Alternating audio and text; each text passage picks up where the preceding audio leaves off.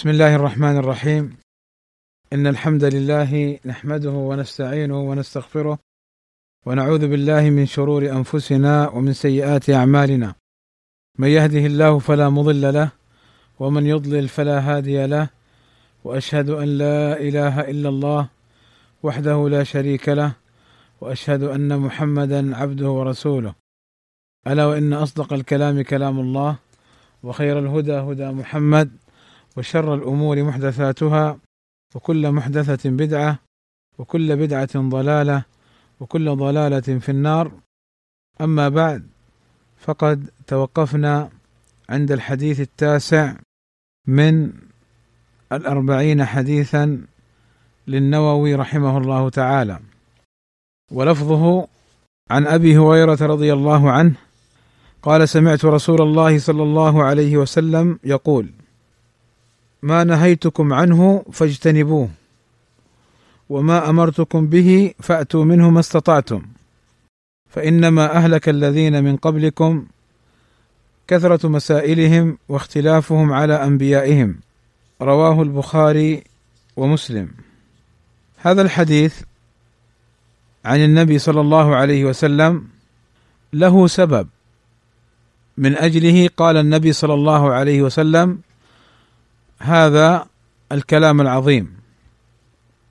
وذلك كما في صحيح مسلم عن أبي هريرة رضي الله عنه قال خطبنا رسول الله صلى الله عليه وسلم فقال يا أيها الناس قد فرض الله عليكم الحج فحجوا. فقال رجل أكل عام يا رسول الله؟ يعني هل يجب علينا الحج في كل عام؟ فسكت صلى الله عليه وسلم حتى قالها ثلاثا. يعني أعاد السؤال ثلاثا. فقال رسول الله صلى الله عليه وسلم لو قلت نعم لوجبت ولما استطعتم. يعني لا تستطيعون أن تحجوا كل عام. لما فيه من كلفة في المؤنة والمال وفي البدن ونحو ذلك. ثم قال صلى الله عليه وسلم ذروني ما تركتكم ذروني بمعنى دعوني واتركوني لا تسألوني ذروني ما تركتكم فإنما أهلك من كان قبلكم بسؤالهم واختلافهم على أنبيائهم. فإذا أمرتكم بشيء فأتوا منه ما استطعتم وإذا نهيتكم عن شيء فدعوه.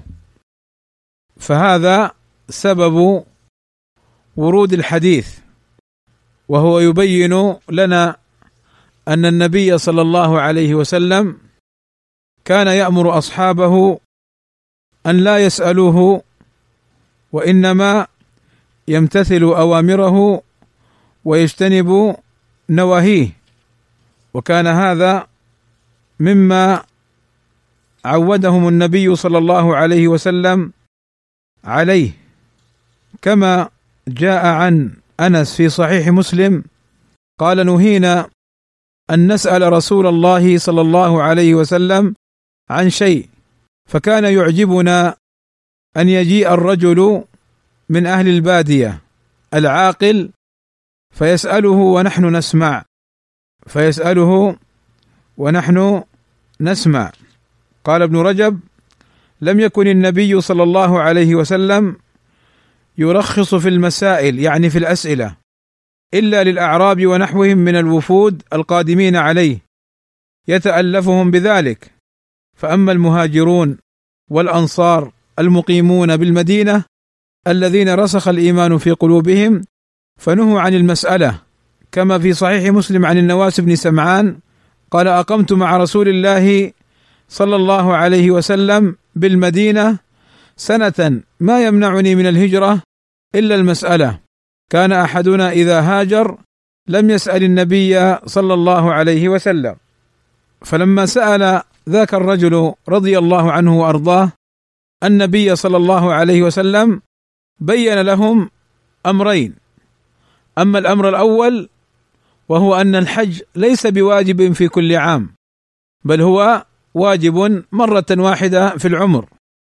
وأما الأمر الثاني بين لهم النبي صلى الله عليه وسلم أن لا تكثروا من الأسئلة حتى لا يترتب على سؤالكم أمرا لم يكن محرما أو لم يكن واجبا فحرم وأوجب بناء على هذا السؤال.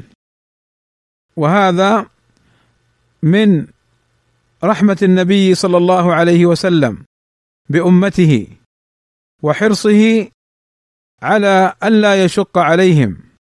كما قال صلى الله عليه وسلم كما في الصحيحين من حديث سعد عن النبي صلى الله عليه وسلم أنه قال إن أعظم المسلمين في المسلمين جرما من سأل عن شيء لم يحرم فحرم من أجل مسألته. وكان صلى الله عليه وسلم يقوم الليل فقام بعض الصحابة بقيامه ثم ترك الخروج للقيام وبين لهم صلى الله عليه وسلم أنه إنما ترك الخروج للقيام مخافة أن يفرض عليهم. قوله صلى الله عليه وسلم ما نهيتكم عنه فاجتنبوه يدل على أن الأمر المحرم يترك ولا يقرب منه المسلم. لماذا؟ لأن الأمر المحرم هو من باب ترك الشيء وترك الشيء ليس كفعله. فالأمر المحرم يجتنب كلية إلا من باب الضرورات التي تبيح المحظورات. وقد مثل العلماء لذلك برجل وقفت اللقمة في حلقه غص بها وليس بجواره ماء ولا شراب إلا الخمر. فله أن يشرب من الخمر بقدر ما يدفع الغصة لا من باب التلذذ بالخمر وإنما من باب إبقاء الحياء والنفس البشرية. وضربوا أيضا مثالا برجل ضل الطريق. وليس معه طعام ولا شراب ولا هو يقرب منه فخشي على نفسه الهلاك فلم يجد إلا ميتة فله أن يأكل من الميتة بقدر ما يدفع الغصة. وهذا كما في قوله سبحانه وتعالى فمن اضطر في مخمصة غير متجانف لإثم فإن الله غفور رحيم. وغيرها من الأدلة. الدالة على أن الأمر المحرم يجتنب كلية إلا عند الضرورة والضرورة تقدر بقدرها. ما نهيتكم عنه سواء كان في كتاب الله أو كان في سنة رسول الله صلى الله عليه وسلم. لا فرق بينهما من جهة ترك الأمر المحرم. لأن النبي صلى الله عليه وسلم كما وصفه الله وما ينطق عن الهوى إن هو إلا وحي يوحى. وأيضا قال صلى الله عليه وسلم ألا وانما حرم رسول الله مثل ما حرم الله. وقال صلى الله عليه وسلم من أطاعني فقد أطاع الله ومن عصاني فقد عصى الله. لماذا نقول هذا الكلام؟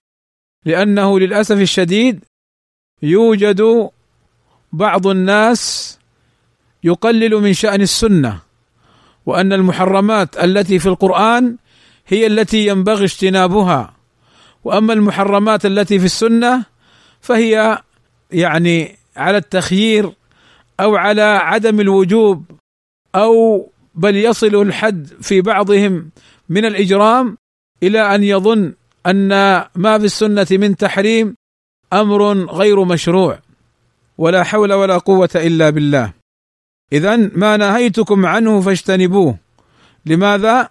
لأن الرسول لا ينهى عن أمر إلا وقد أمره الله عز وجل أن يبلغ الناس هذا الأمر المحرم. ثم قال وما أمرتكم به فأتوا منه ما استطعتم. يعني الأوامر التي أمرتكم بها تفعلونها إلا إن عجزتم عن فعلها فتأتون منها ما استطعتم. ويمثل العلماء مثلا مما يدل على هذا الأمر مع هذا الحديث ما جاء في حديث عمران بن حسين فإن النبي صلى الله عليه وسلم دخل عليه وكان عمران مصابا بالبواسير في مقعدته. فكان يأتي بالوسادة فيسجد عليها. فقال له النبي صلى الله عليه وسلم صل قائما فإن لم تستطع فجالسا فإن لم تستطع فعلى جنب. والعلماء بينوا أن الأوامر التي أمر النبي صلى الله عليه وسلم بها على نوعين. النوع الأول أوامر لا تتبعض يعني لا يمكن فعل بعضها وترك بعضها. مثاله من عجز عن صيام جزء من رمضان. من عجز عن صيام جزء من يوم من أيام رمضان. كأن يحتاج إلى شرب دواء أو نحو ذلك فإنه يفطر اليوم كله. فهذه أوامر لا تتبعض. كذلك يمثلون بالعجز عن عتق الرقبة. والنوع الثاني أوامر تتبعض وليس بعضها مرتبطا ببعض.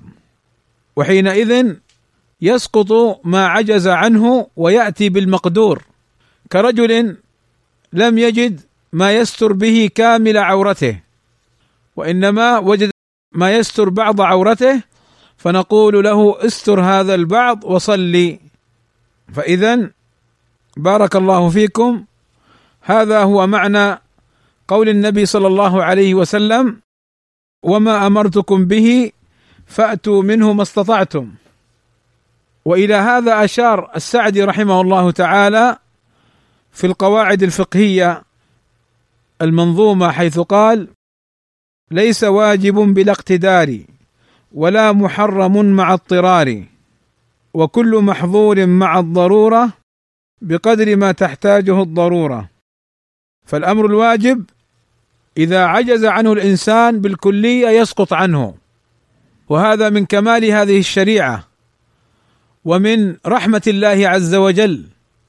كما قال الله عز وجل لا يكلف الله نفسا إلا وسعها وكما سبق بين العلماء أن الفرق بين ترك النواهي مطلقا وبين فعل المقدور عليه من المأمورات أن الأمر المنهي عنه متروك يسهل تركه. وأما الأمر المأمور به فهو فعل وقد يعرض للإنسان ما يشق معه الفعل كسفر أو مرض أو عجز عن الاستعمال ونحو ذلك أو عدم وجود المال. فاذا هذا من رحمة الله عز وجل. ثم قال صلى الله عليه وسلم فإنما أهلك الذين من قبلكم أي اليهود والنصارى. أي اليهود والنصارى. فإنما أهلك الذين من قبلكم. أهلك بمعنى أوقعهم في العذاب وأوقعهم في الضلال وأوقعهم في الانحراف عن الحق الذي جاءت به رسلهم. ما الذي أهلكهم؟ بين النبي صلى الله عليه وسلم أمرين. أما الأمر الأول كثرة مسائلهم. والأمر الثاني واختلافهم على أنبيائهم. ما المراد بكثرة السؤال؟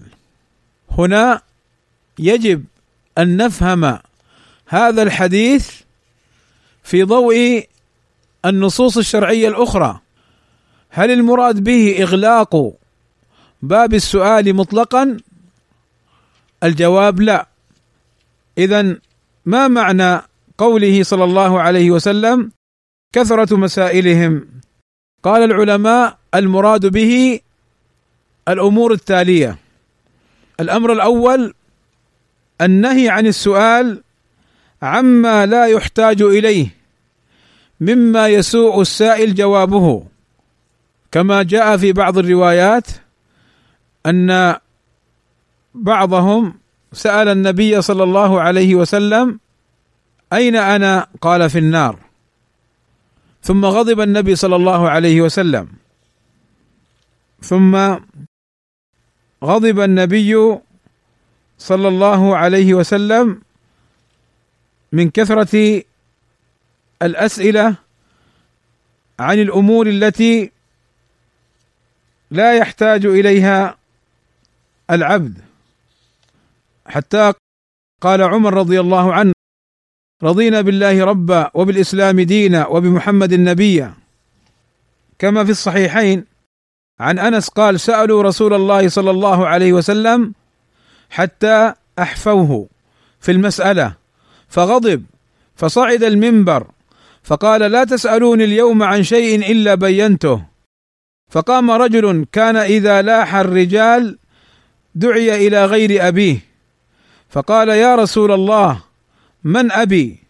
قال أبوك حذافة. ثم أنشأ عمر فقال رضينا بالله ربا وبالإسلام دينا وبمحمد رسولا نعوذ بالله من الفتن. اذا هذا الأمر الأول. الأمر الثاني من الأسئلة المنهي عنها سؤال الآيات واقتراحها على وجه التعنت كحال المشركين وأهل الكتاب.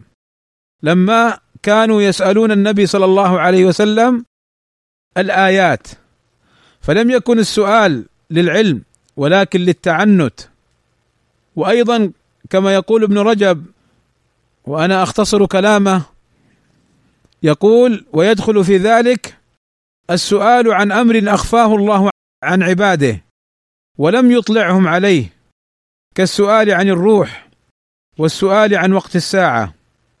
وأيضا مما يدخل وهذا كان في زمن النبوة السؤال عن كثير من الحلال والحرام مما يخشى أن يكون السؤال سببا لنزول التشديد فيه. وأيضا مما ذكر أهل العلم من الأسباب أو من المسائل المنهية عنها المسائل التي هي من باب الأغلوطات. يسأل السائل العالم من أهل العلم لكي يخطئ العالم أو يحرجه فلا يجيب أو لا يعرف السؤال. وأيضا السؤال عن الأمور التي لم تقع. كما سيأتي إن شاء الله شيء من ذلك مع أيضا المسائل التي هي من باب الجدال والخصومة والمراء. فإن الواجب الإيمان بالدليل الشرعي كتابا وسنة والتسليم لها. كما سيأتي عن الإمام مالك حين قال أخبر عن السنة ولا تجادل عنها. فاذا بارك الله فيكم. هذه هي المسائل التي نهي عنها. أما السؤال عن أمر يحتاجه العبد في أمر دينه ليتعلم الأحكام المتعلقة به من البيوع أو النكاح ومن الطهارة والصلاة ومن مسائل العقيدة. ليتعلم ويعمل فهذا داخل تحت قوله سبحانه وتعالى فاسألوا أهل الذكر إن كنتم لا تعلمون وقوله صلى الله عليه وسلم ألا سألوا إذ جهلوا إنما شفاء العي السؤال أو كما قال عليه الصلاة والسلام. فالسؤال عن المسائل الواقعة التي يحتاج إليها العبد ليتعلمها ويعمل بها ليست داخله في هذا النهي. ليست داخله في هذا النهي. قال ابن رجب رحمه الله تعالى وقد كان أصحاب النبي صلى الله عليه وسلم أحيانا يسألونه عن حكم حوادث قبل وقوعها لكن للعمل بها عند وقوعها. كما قالوا له إنا لاقوا العدو غدا وليس معنا مدى يعني السكين. أفنذبح بالقصب؟ وسألوه عن الأمراء الذين أخبر عنهم بعده وعن طاعتهم وقتالهم وسأله حذيفة عن الفتن وما يصنع فيها. فكان يبين لهم النبي صلى الله عليه وسلم ذلك. فبهذا ظهر لنا ما هو السؤال المشروع وما هو السؤال المنهي عنه. فكان كثير من الصحابة كما يقول ابن رجب والتابعين يكرهون السؤال عن الحوادث قبل وقوعها ولا يجيبون على ذلك يعني لعدم ترتب الفائدة العلمية والعملية من ذلك. وكان زيد بن ثابت إذا سئل عن الشيء يقول كان هذا يعني وقع؟ فإن قالوا لا قال دعوه حتى يكون والعلماء قد بينوا لماذا لا يشتغل الإنسان بالمسائل التي لم تقع ولا حاجة له في ذلك. قالوا إذا اشتغل بها وأكثر الجدال والكلام والخصومه لم يوفق للحق. ولكن إذا اشتغل بما أمره الله ثم حصل له أمر يحتاج إلى معرفة حكمه فإن الله يوفقه بإذنه للصواب في المسألة. أيضا وهذه مسألة نحن نحتاج إليها اليوم كثيرا. ألا وهي مسألة كثرة الكلام وكثرة الفتيا فقد كان الإمام مالك رحمه الله تعالى يعيب ذلك وكان يكره الإمام مالك المجادلة عن السنن. يقول الهيثم ابن جميل قلت لمالك يا أبا عبد الله الرجل يكون عالما بالسنن يجادل عنها؟ قال لا ولكن يخبر بالسنة فإن قبل منه وإلا سكت. لماذا؟